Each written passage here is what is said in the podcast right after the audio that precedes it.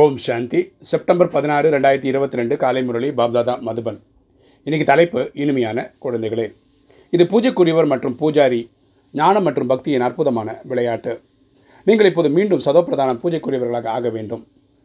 தூய்மையற்ற நிலையின் அடையாளத்தை கூட முடித்துவிட வேண்டும். அப்போ சொல்கிற இனிமையான குழந்தைகள், இது பூஜைக்குரியவர் மற்றும் பூஜாரி ஆகிறதுக்கான நம்மளுடைய பூஜைக்குரியவர்னால் நம்ம சத்தியகுத்திலையும் திரேதாயுகத்திலையும் தேவதையாக இருந்ததுனால நம்மளை வந்து துவாபர கலியுகத்தில் பக்தி காலத்தில் பூஜை செய்வாங்க, ஓகேவா. ஆனால் நம்ம பக்திக்கு வந்துட்டு என்ன பண்ணுவோம், திரும்பி இறைவனை நம்ம பூஜாரியாக இருந்து பூஜை செய்வோம். இதுக்கான விளையாட்டு தான் நடந்துகிட்ருக்கு. ஞானம் மற்றும் பக்தியின் விளையாட்டு. 63 ஜென்மமாக பக்தி பண்ணோம், இப்போ தான் இறைவன் கொடுத்த ஞானம் கிடச்சிருக்கு. ஸோ இந்த ரெண்டு விளையாட்டும் நடந்துகிட்டு தான் இருக்குது இந்த ட்ராமாவில். நீங்கள் இப்போது மீண்டும் சதோப்பிரதான் பூஜைக்குரியவர்களாக ஆக வேண்டும். நம்ம தூய்மையான பூஜைக்குரியவர்களாக நம்ம ஆகணும்.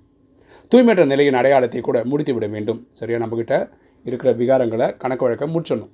கேள்வி: பாபா இப்போது வருகிறார் என்றால் எந்த ஒரு தராசை குழந்தைகளுக்கு காட்டுகின்றார்? பாபா இப்போது வருகிறார் என்றால் எந்த ஒரு தராசை குழந்தைகளுக்கு காட்டுகின்றார்? பதில்: ஞானம் மற்றும் பக்தியின் தராசு. ஒரு சைடு ஞானம், ஒரு சைடு பக்தி.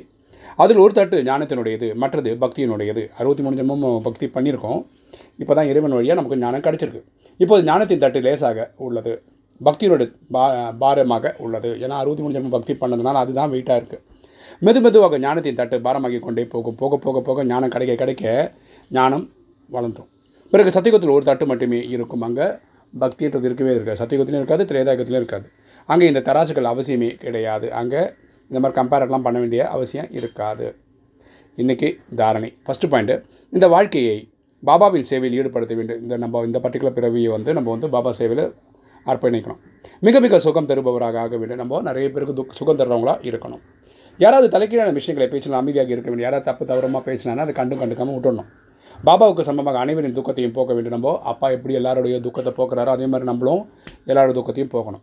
2, தனது ரெஜிஸ்டரை சோதித்து பார்க்க வேண்டும். நம்மளுடைய கணக்கு வழக்க பார்க்கணும்.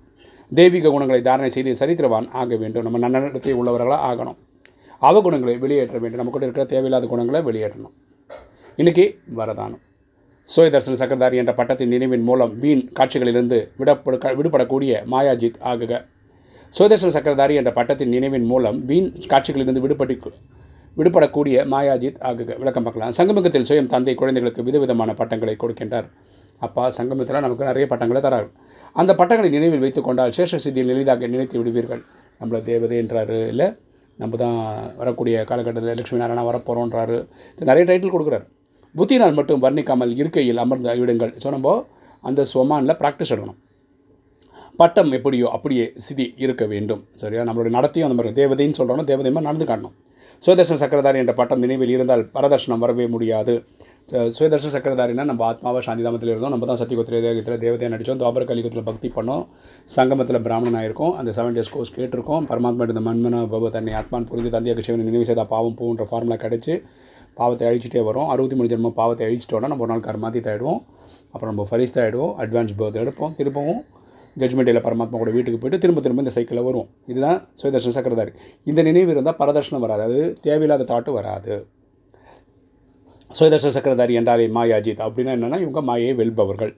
அவர்கள் முன் வருவதற்கு மாயவருக்கு தைரியம் இருக்காது, அவங்க முன்னாடி மாயை வரவே வராது, அதுக்கு அது தைரியமும் காட்டாது.